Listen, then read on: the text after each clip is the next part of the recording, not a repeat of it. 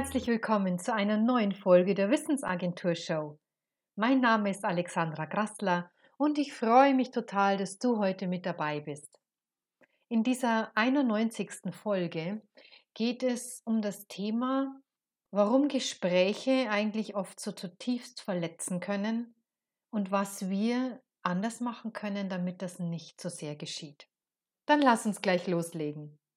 Wir werden uns heute mit dem Thema Kommunikation und Ordnung beschäftigen. Und vielleicht fragst du dich gerade, was Gespräche führen denn mit Ordnung zu tun hat. Und das mag tatsächlich im ersten Moment etwas seltsam erscheinen, doch es spielt wirklich auch in Gesprächen die Ordnung eine große Rolle. Ich werde gut kommunizieren, wenn ich meine Gedanken in Ordnung habe, wenn ich wirklich weiß, was ich sagen möchte und was mir wichtig ist wenn ich meine Botschaft klar habe und nicht konfus bin. Kommunikation nach außen bedeutet auch wahrhaftig sein. Und das mit diesem wahrhaftig sein ist ein interessanter Aspekt. Wie oft begegnen wir Menschen, bei denen wir das Gefühl haben, dass sie nicht wirklich ganz sie selbst sind in unserer Unterhaltung, dass sie vielleicht etwas vorgeben oder nicht greifbar sind. Ich bin sicher, du weißt, was ich meine. Auf der anderen Seite ist es auch gut möglich, dass wir uns in Gesprächen ebenso verhalten. Dass wir denken, wir müssten etwas Besonderes darstellen, besonders eloquent erscheinen oder einen bestimmten Eindruck hinterlassen. Doch mal ehrlich, macht es ersten Spaß, sich mit jemandem zu unterhalten, bei dem man das Gefühl hat, er oder sie ist einfach nicht echt und zum Zweiten ist es nicht fürchterlich anstrengend, immer etwas vorzugeben oder besonders witzig zu sein oder eine Haltung einzunehmen, die man nicht wirklich selbst ist? Kommunikation ist eins von den schwersten Dingen, die es überhaupt gibt. Wie viel kann in Gesprächen schiefgehen, auf beiden Seiten? Wie oft fühlt man sich unverstanden? Wie oft hat man den Eindruck, es nicht zu schaffen, das auszudrücken, was man wirklich sagen möchte? Wie oft fehlen einem die richtigen Worte? Wahrhaftiges Kommunizieren ist ein gelöstes und entspanntes Sprechen miteinander. In dem Wissen, dass ich genau weiß, um was es mir geht und dass ich mich in der Lage sehe, ein Gespräch darüber zu führen. Und das braucht als Grundlage ein sicheres Stehen in sich selbst, ein geordnet Sein in sich selbst. Tatsächlich ist es am schwierigsten, gute Gespräche zu führen, wenn man sich selbst nicht wohlfühlt mit sich, wenn man unzufrieden ist mit sich. Wieso? Weil dann häufig Emotionen die Oberhand haben und wir viel zu schnell auf Trigger reagieren, die wir sonst hätten umschiffen können. Gespräche können uns an unsere Grenzen bringen.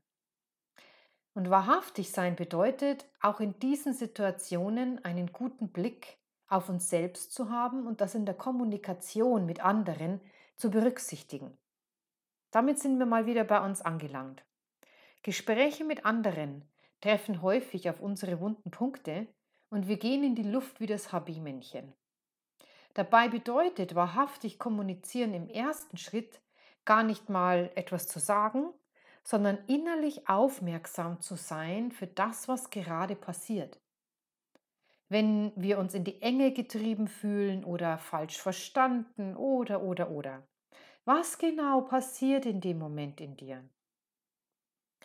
Und der Teil, der sich dann anschließen sollte, ist das wahrhaftige Aussprechen dessen, was du gerade wahrnimmst, indem du wirklich teilst, was jetzt in dir abgeht.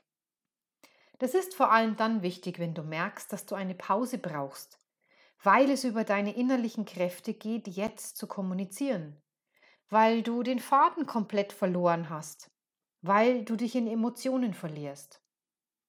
Es ist völlig legitim zu sagen, du, ich merke gerade, dass das Gespräch mich emotional total aus der Bahn wirft. Ich spüre, wie mir die Tränen aufsteigen und möchte mich gern für ein paar Minuten ausklinken, um mich zu beruhigen. Das bedeutet nicht, dass ich das Gespräch abbrechen möchte, sondern dass ich mich kurz um, sich, um mich selbst kümmern möchte. Selbstschutz bedeutet, sich auch mal zurückzuziehen. Das ist nicht einfach, ich weiß. Doch es ist wahrhaftig. Damit stehst du zu dir selbst und setzt nach außen klar das Signal, dass es um ein Bedürfnis von dir geht und es keine Ablehnung des anderen ist. Nimm dir diese Minuten allein Zeit und wenn du nur auf die Toilette gehst und reflektiere wie von außen, was tatsächlich gerade passiert ist. Behalte dabei im Kopf, dass es nicht nur darum geht, dass du gerade emotional versunken bist, sondern auch, dass der andere ebenfalls Muster hat, die du angetriggert hast. Was könnten das für Muster sein? Was könntest du erwischt haben? Indem du dir Gedanken machst, kommst du aus der Selbstanklage heraus. Ich kann halt einfach nicht reden. Ich krieg das nicht hin. Und ebenso aus der Fremdanklage. Mit dem kann ich einfach nicht reden. Reden ist so viel mehr. Es gehört so viel mehr zu einem Gespräch als nur das gesprochene Wort. Wir reagieren wie ein Seismograph auf Stimmänderungen, Lautstärke, Gestik und Mimik. Wenn uns daran etwas bedrohlich erscheint, dann ziehen wir uns entweder zurück oder wir gehen zum Angriff über. Und mach dir mal nach solchen Situationen über diese Art von Signalen Gedanken. Welcher Moment war das, als du innerlich abgestürzt bist? Was ist da genau passiert? Wie war die Stimme deines Gegenüber? Wie war seine Körperhaltung? Wie war seine Wortwahl? Was genau hat deine Knöpfe gedrückt? Wir reagieren zumeist auf die gleichen Signale.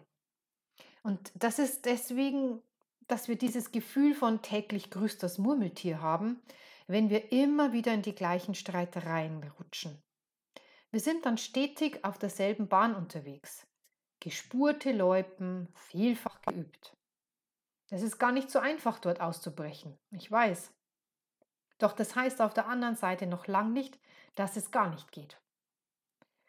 Wir müssen im ersten Schritt erkennen, was genau die Auslöser sind, dann können wir lernen, gegenzusteuern.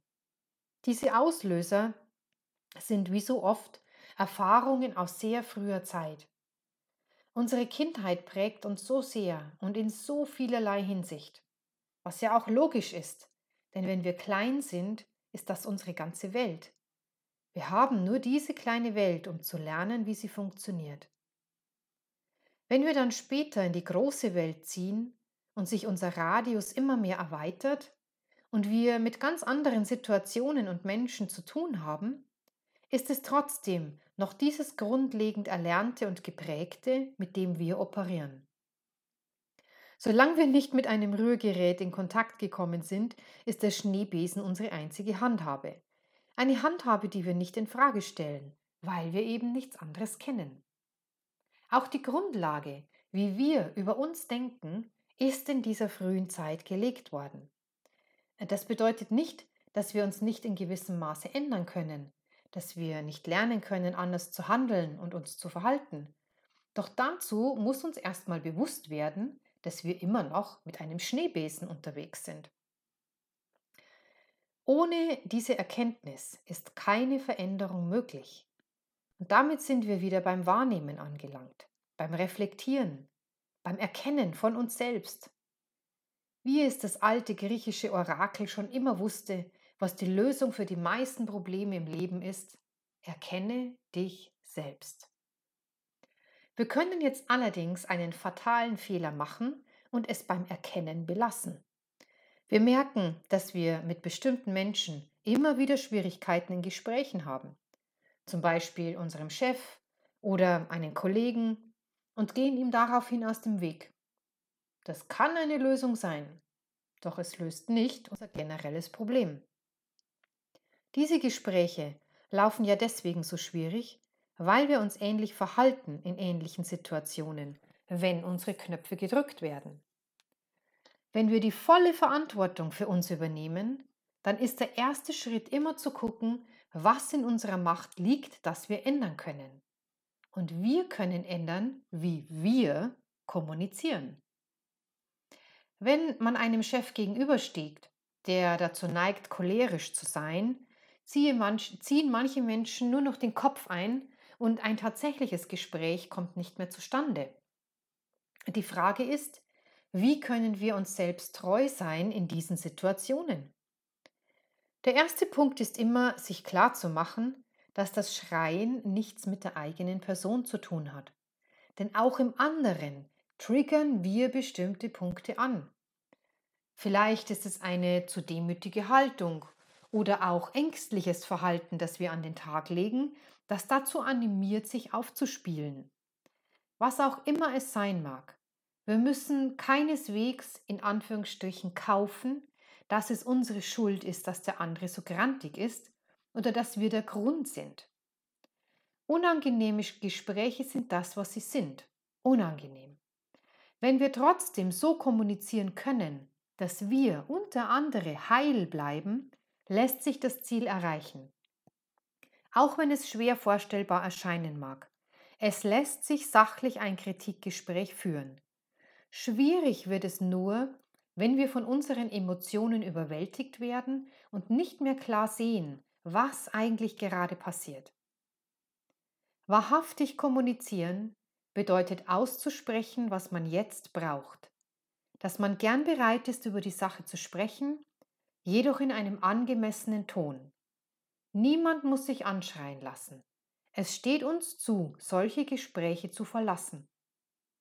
Manchmal bleiben wir viel zu lange in solchen Situationen. Da wäre wahrhaftiges Verhalten das Erkennen, dass das zu nichts führen wird und wir das Recht haben zu gehen. Und wie bleibt man jetzt ruhig und lässt sich nicht von den Emotionen mitreißen? Indem wir lernen, uns selbst zu beruhigen. Das ist eine der wichtigsten Fähigkeiten, die wir lernen können. Tatsächlich ist die schnellste Möglichkeit dazu, sich eine kurze Auszeit zu nehmen. Der Toilettengang wird damit zum legitimen Pausengong für den Ring und kann uns helfen, aus dem Emotionssog auszusteigen. Der Blutdruck kann sich wieder senken, unsere Achterbahn im Kopf zur Ruhe kommen. All das lässt sich nicht in ein paar Tagen lernen und umsetzen. Es ist ein Prozess, der Zeit und oft genug Tränen kostet. Doch sich nicht auf ihn einzulassen bedeutet, sich nicht den eigenen Dämonen zu stellen. Damit wird die eigene Welt enger und das ist sehr, sehr schade. Wer sich selbst immer wieder erlebt, dass er in Gesprächen richtiggehend untergeht, sollte sich nicht scheuen, Hilfe in Anspruch zu nehmen. Manche Trigger sitzen so tief, dass sie einem selbst kaum zugänglich sind. Der blinde Fleck in Aktion. Zu einem Therapeuten zu gehen ist kein Stigmata. Man hat auch keinen an der Klatsche und unfähig ist man auch nicht. Im Gegenteil, wenn viel mehr Menschen diese Möglichkeit nutzen würden, sich selbst besser kennenzulernen, dann würde vieles an zwischenmenschlicher Interaktion friedlicher verlaufen. Skills lernen, sich selbst besser einschätzen lernen, konkretes Handwerkszeug bekommen, das einem hilft, sicherer in sich selbst zu werden, kann die beste Investition in dich sein, die du jemals machen wirst.